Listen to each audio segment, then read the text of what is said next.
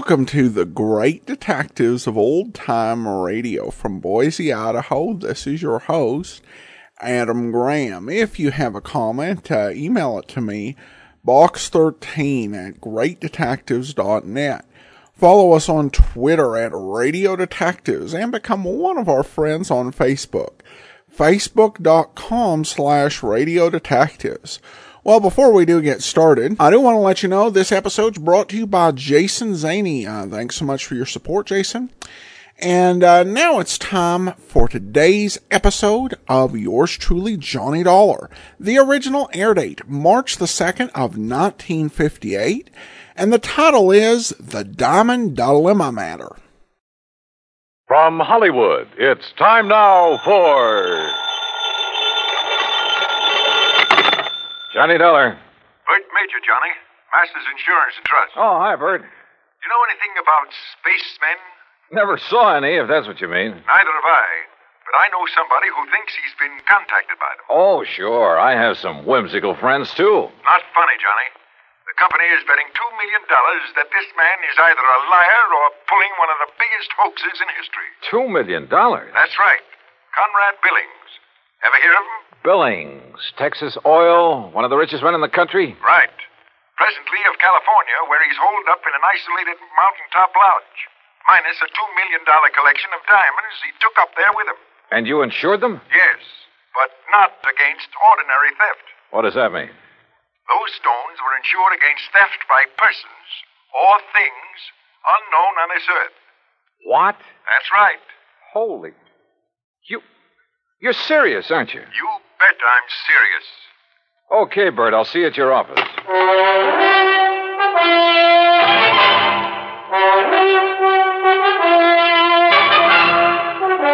Bob Bailey in the exciting adventures of the man with the action packed expense account. America's fabulous freelance insurance investigator. Yours truly, Johnny Dollar. And now, Act One of yours truly, Johnny Dollar.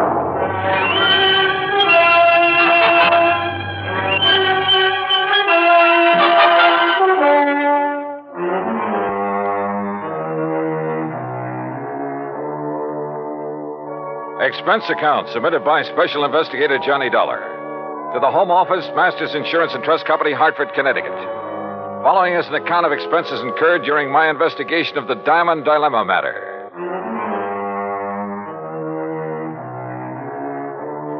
Expense account item one, $3.20 for a taxi to the office of Bert Major. I've known Bert a long time, and he's been in and out of too many deals, big and little, to get excited over nothing. But he was excited now. This whole thing is incredible, Johnny. Fantastic. It's utterly impossible for $2 million worth of diamonds to simply vanish into thin air. So it's impossible. But it's happened. The police out there in California state positively that no man on earth could possibly have gotten to those stones. Then, Bertram, tell me all. All right. Two weeks ago, Conrad Billings called me from his lodge up in Northern California. Said he wanted to insure the diamonds immediately. Over the phone? Over the phone. You're sure it was really he? I'm not that naive. I had the call traced. How come he called you? We've done some business with a wealthy friend of his in Dallas. Uh, recommended. Uh huh. And he had the stones with him there at the lodge? Yes. And, Johnny, it's one of the most isolated spots on Earth. You're sure he had them there? He loves diamonds, Johnny, almost to the point of obsession. He plays with them like a kid plays with marbles. Lord knows he can afford to. So you insured two million worth of diamond marbles over the phone. I did. And you say you weren't naive. Oh, look, uh, a remote lodge, an eccentric old man, some expensive baubles. Ah, a rank amateur could get at him. You haven't listened to me, Johnny. You've missed the point entirely. I wouldn't care if he left the diamonds lying out on, on his front doorstep. I insured those diamonds solely against theft by persons or things unknown on this earth. That's the exact wording of the policy. And now they're gone. Yes. So, someone took them. Prove it. What? Someone, and not something. Now, why would anybody in his right mind want to insure against theft by other than people? I asked myself that question. My answer was that a billionaire in active command of his business empire must be of sound mind. And if he wants to satisfy a whim and is willing to pay for it, Why should my company refuse his money? You think maybe he has an obsession about flying saucers and the people or things who fly them? Uh, who knows? Or what knows? Johnny, you've got to go out there and make some sense out of all this. Who are the contacts so far? The head of his San Francisco office, Norton Shields. The chief of police in Lakeview, about uh, 30 miles from Billings Lodge, and uh, the insurer. Okay, I'll call you, Bert, but not from Mars. Expense account item two, $280, deluxe flight with trimmings, Hartford to San Francisco. A piece of fog was rolling up Market Street, and it was 2 a.m. when I finally got to the office of Billings Enterprises and met Norton Shields. He was wide awake, sharp, about 35. Yes, Mr. Dollar, I've been in charge of Billings West Coast operation for 10 years with time out for Korea. Pretty uh, young for such a responsibility. Billings hired me because I know the oil business. I learned it young. Uh-huh. You like him? You don't have to like a man just because you work for him. He's shrewd and knows how to make money. But he has foibles. Yes, he has foibles. Diamonds. Have you ever seen them? Sure. Where? Oh, here in the office, at the lodge where he is now, at his home. You're certain he took them up to that lodge? Three weeks ago tonight, they were spread out right here on this desk. He put them one by one in a chamois bag, put the bag in his pocket. I walked into his car, and he was driven straight to the lodge. All right. What about the, uh, the uh, flying saucers, the spacemen, or whatever it is? No, that's a new one. I learned of it when Mr. Major called, disclosed the terms of the insurance, and the fact that the diamonds had been, uh, well, that they were gone. You haven't talked this over with Billings himself? No, no, I haven't. Don't you think you should? Why? If he wants me, he'll call me. How do I get to this lodge? I have a company plane and pilot ready to fly you to Clear Lake in the morning. You'll be met there by a car and driver. Anything else you want, call me. Why all the cooperation when you're not even supposed to know what's going on? A good lieutenant knows when to follow orders before they're issued. You're registered at the Mark Hopkins. You better get some sleep. Yeah, I may need it.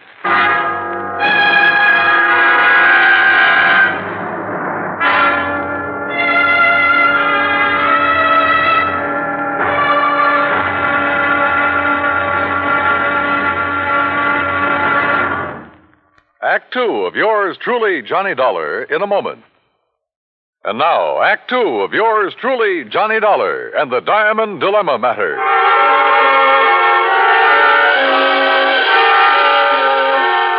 The company plane turned out to be a plush two engine amphibian waiting for me at a private dock near the Golden Gate Bridge. The pilot introduced himself, and we headed due north up San Pablo Bay and then northwest past the Valley of the Moon.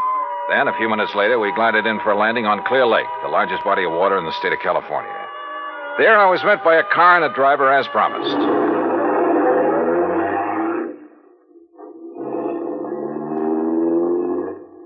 How far is it to Mr. Billings' lodge, driver? About 30 miles. What do you do when Mr. Billings isn't here? Wait for him. Do you, uh, live at the lodge? Nobody does.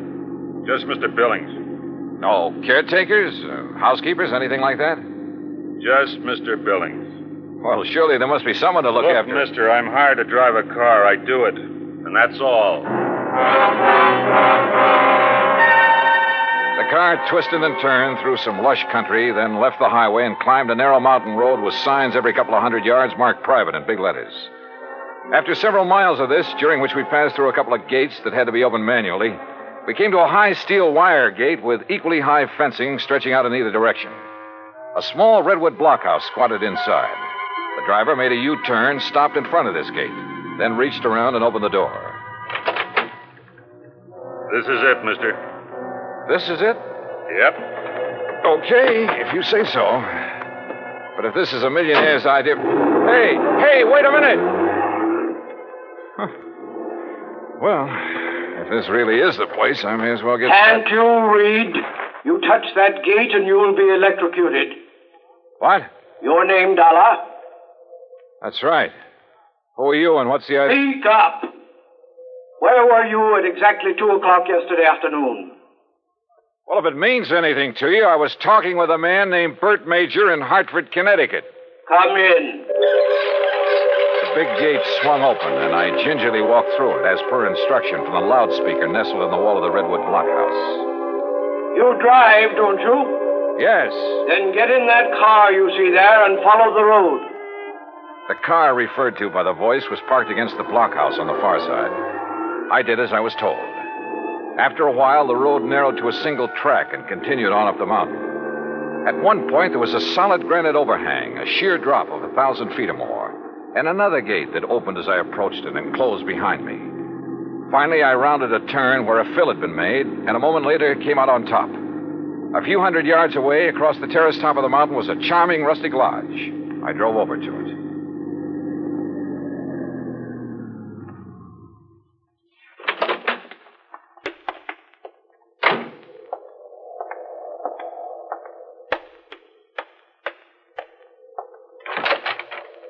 Good morning, Mr. Dollar. Mr. Billings? Come in, come in. Hearing about this man was strange enough. Seeing him was even more of a shock. About five foot two, flashing gray eyes, bullet bald. He was wearing a baggy old jacket that hung nearly to his knees. This way. I want you to see my view of the lakes below.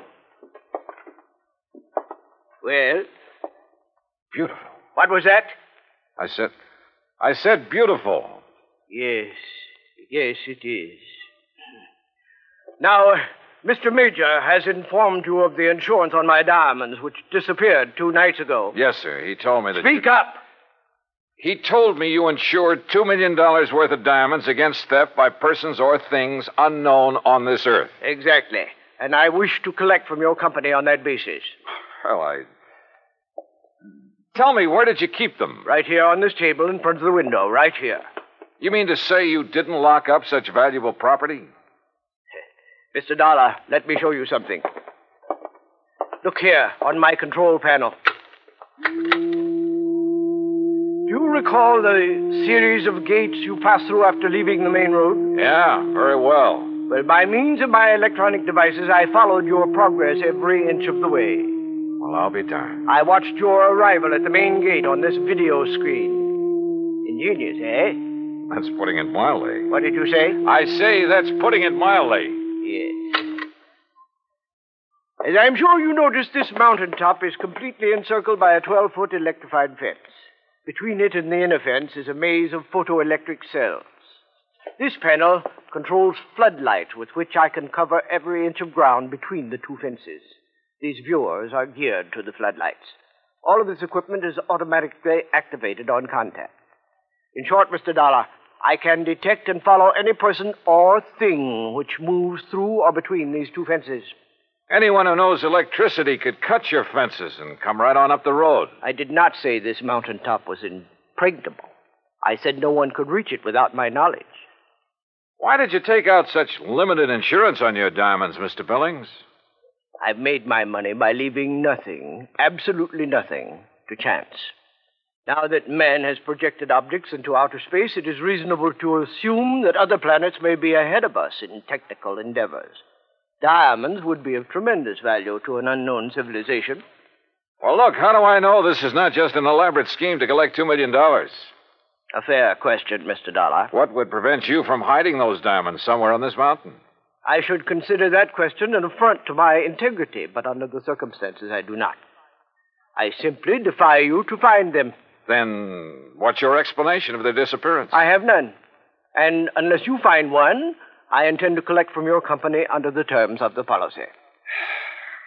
Uh, Mr. Major mentioned the uh, chief of police in Lakeview. Do you mind if I talk to him? Andy Prentice? Not at all. I have a direct phone to his office and he's home. Would you care to talk to him now? Uh, no thanks. But I would like to use your car. By all means. I'll open the gates for you uh, on your way down. Uh, just one point. There must be no publicity on this matter. Understood? Mr. Billings, if I can't prove that your diamonds were taken by a person, those space cats are going to get a lot of publicity. Act three of yours truly, Johnny Dollar, in a moment. And now, Act three of yours truly, Johnny Dollar, and the Diamond Dilemma matter. While I drove down the mountain with gates electronically opening and closing behind me, I did some thinking. Billings had bought and paid for his privacy at tremendous cost. I couldn't see any loopholes in the setup. Yet the diamonds had disappeared. Hmm. 45 minutes later, I pulled up in front of the police station in Lakeview. Obviously, I was expected by the chief of police, Andy Prentice. Well, Mr. Dollar, my name's Prentice. Mind if I join you? Um, no, no, hop in. Just cruise down by the lake. I'm sure you want this to be a private conversation, too. Good idea.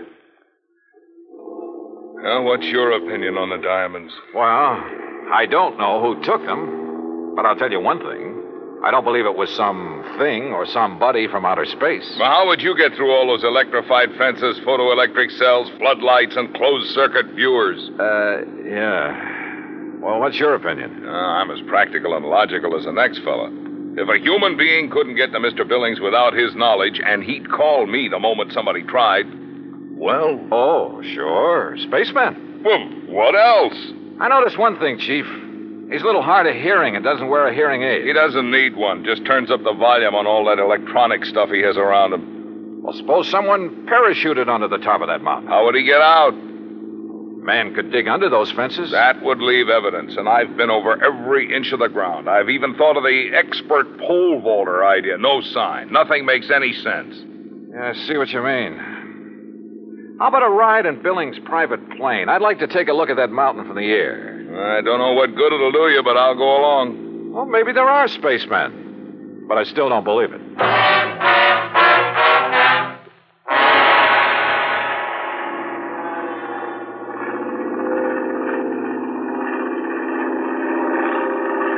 Coming to it now. See the road winding up? And, and there's the lodge. Yeah.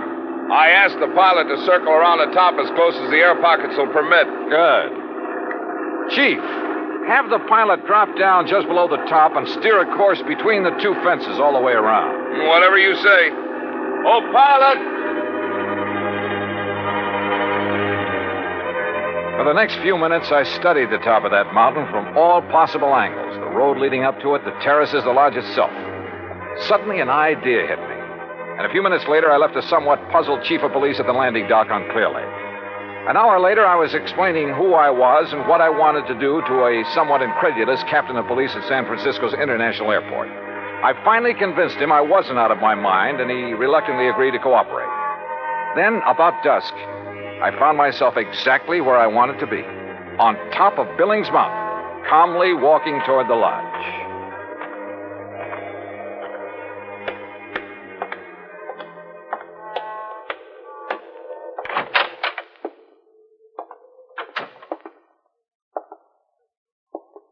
Good evening, Mr. Billings. What? I said good evening, sir. Mr. Dollar. Why, I, ca- I don't understand. See? No spacesuit. Why, I, I can't believe it. How did you do it? How did you get here? The same way as the man who stole your diamonds. But this is impossible. Impossible. My electric system gave me no warning. That's because you have it located in the wrong place. What? It's in the two fences and between them, halfway down the mountain. Above them, there is one level spot, 50 yards across, that isn't covered by your automatic whistles and bells. But it isn't. Un- it isn't. Uh, it, it, it, it's not necessary. Wrong.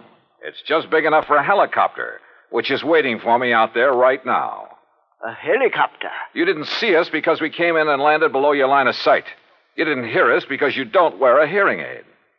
I can't believe it. But it. I, Hmm, you must be right. And you'll have to agree that your diamonds were not stolen by persons or things unknown on this earth.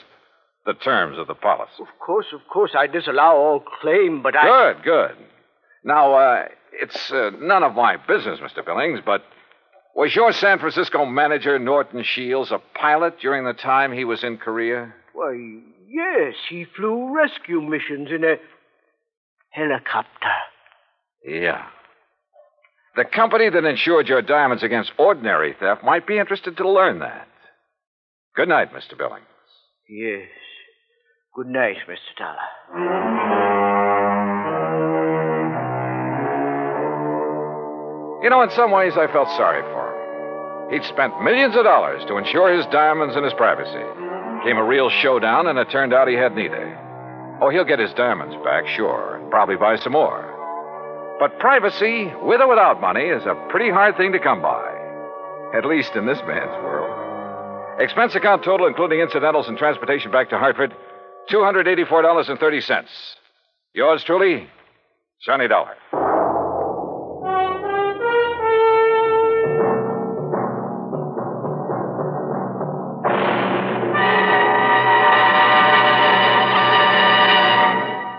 Our star will return in just a moment.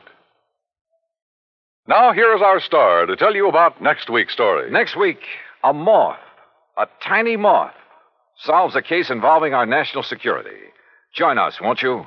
Yours truly, Johnny Dollar.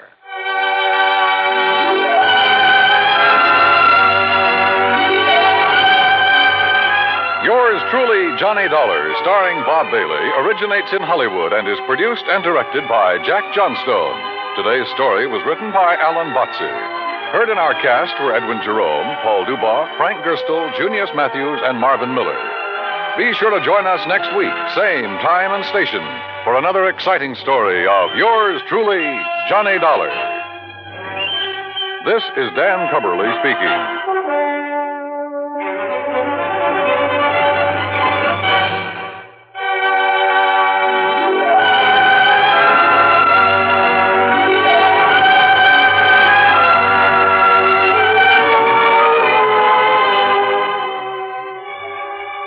This is the United States Armed Forces Radio and Television Service.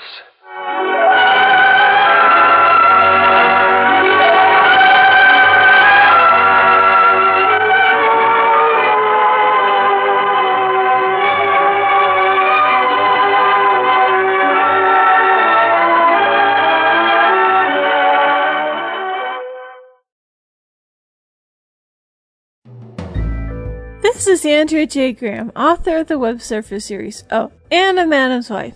You're listening to the Great Detectives of Old Time Radio.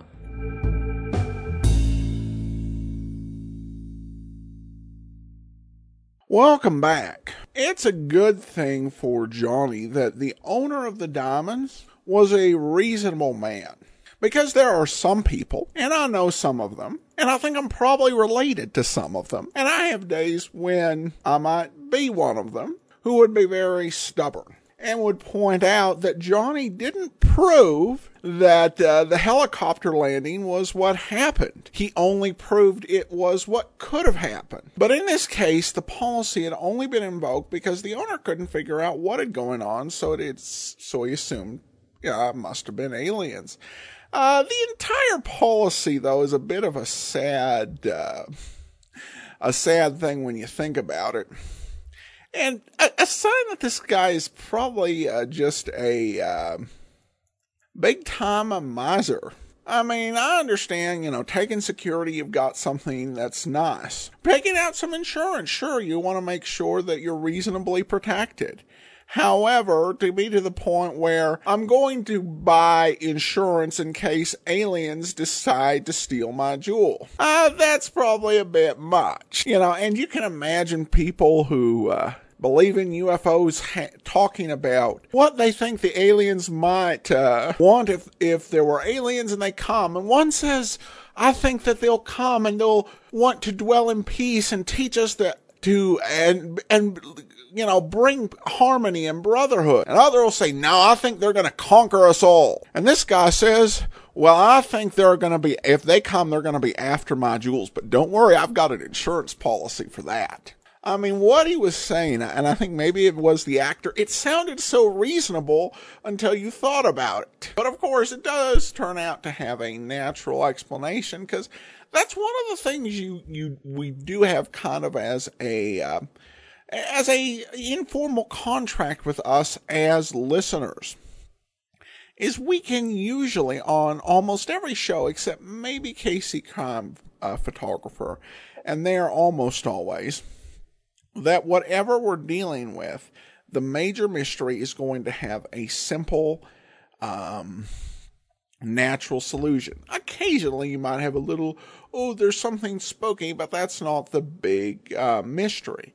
Because, uh, yeah, you can't start throwing in um, aliens and ghosts and uh, what have you as solutions to a case, unless you've set some precedent that uh, this is one of those uh, mystery series, and they do exist, where the solutions could be strange or uh, science fictiony or supernatural. And the only uh, programs that really had that consistently were like uh, X minus one. We played uh, one episode from there that was uh, constructed uh, as a detective story it was set on another world with a solution that involved a futuristic device. And that worked wonderfully. At any rate, we're rambling now.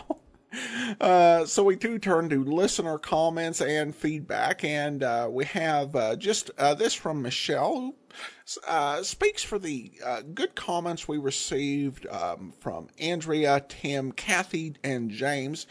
Michelle says, "I love Johnny Dollar." Thank you for all your hard work. Well, thanks so much, Michelle. It's truly appreciated. Um, we will be back with you uh, tomorrow with Dragnet, and then join us again next Friday for another episode of yours truly, Johnny Dollar. In the meanwhile, send your comments to box13 at greatdetectives.net. Follow us on Twitter at Radio Detectives, and become one of our friends on Facebook, facebook.com slash Radio Detectives. From Boise, Idaho, this is your host, Adam Graham, signing off.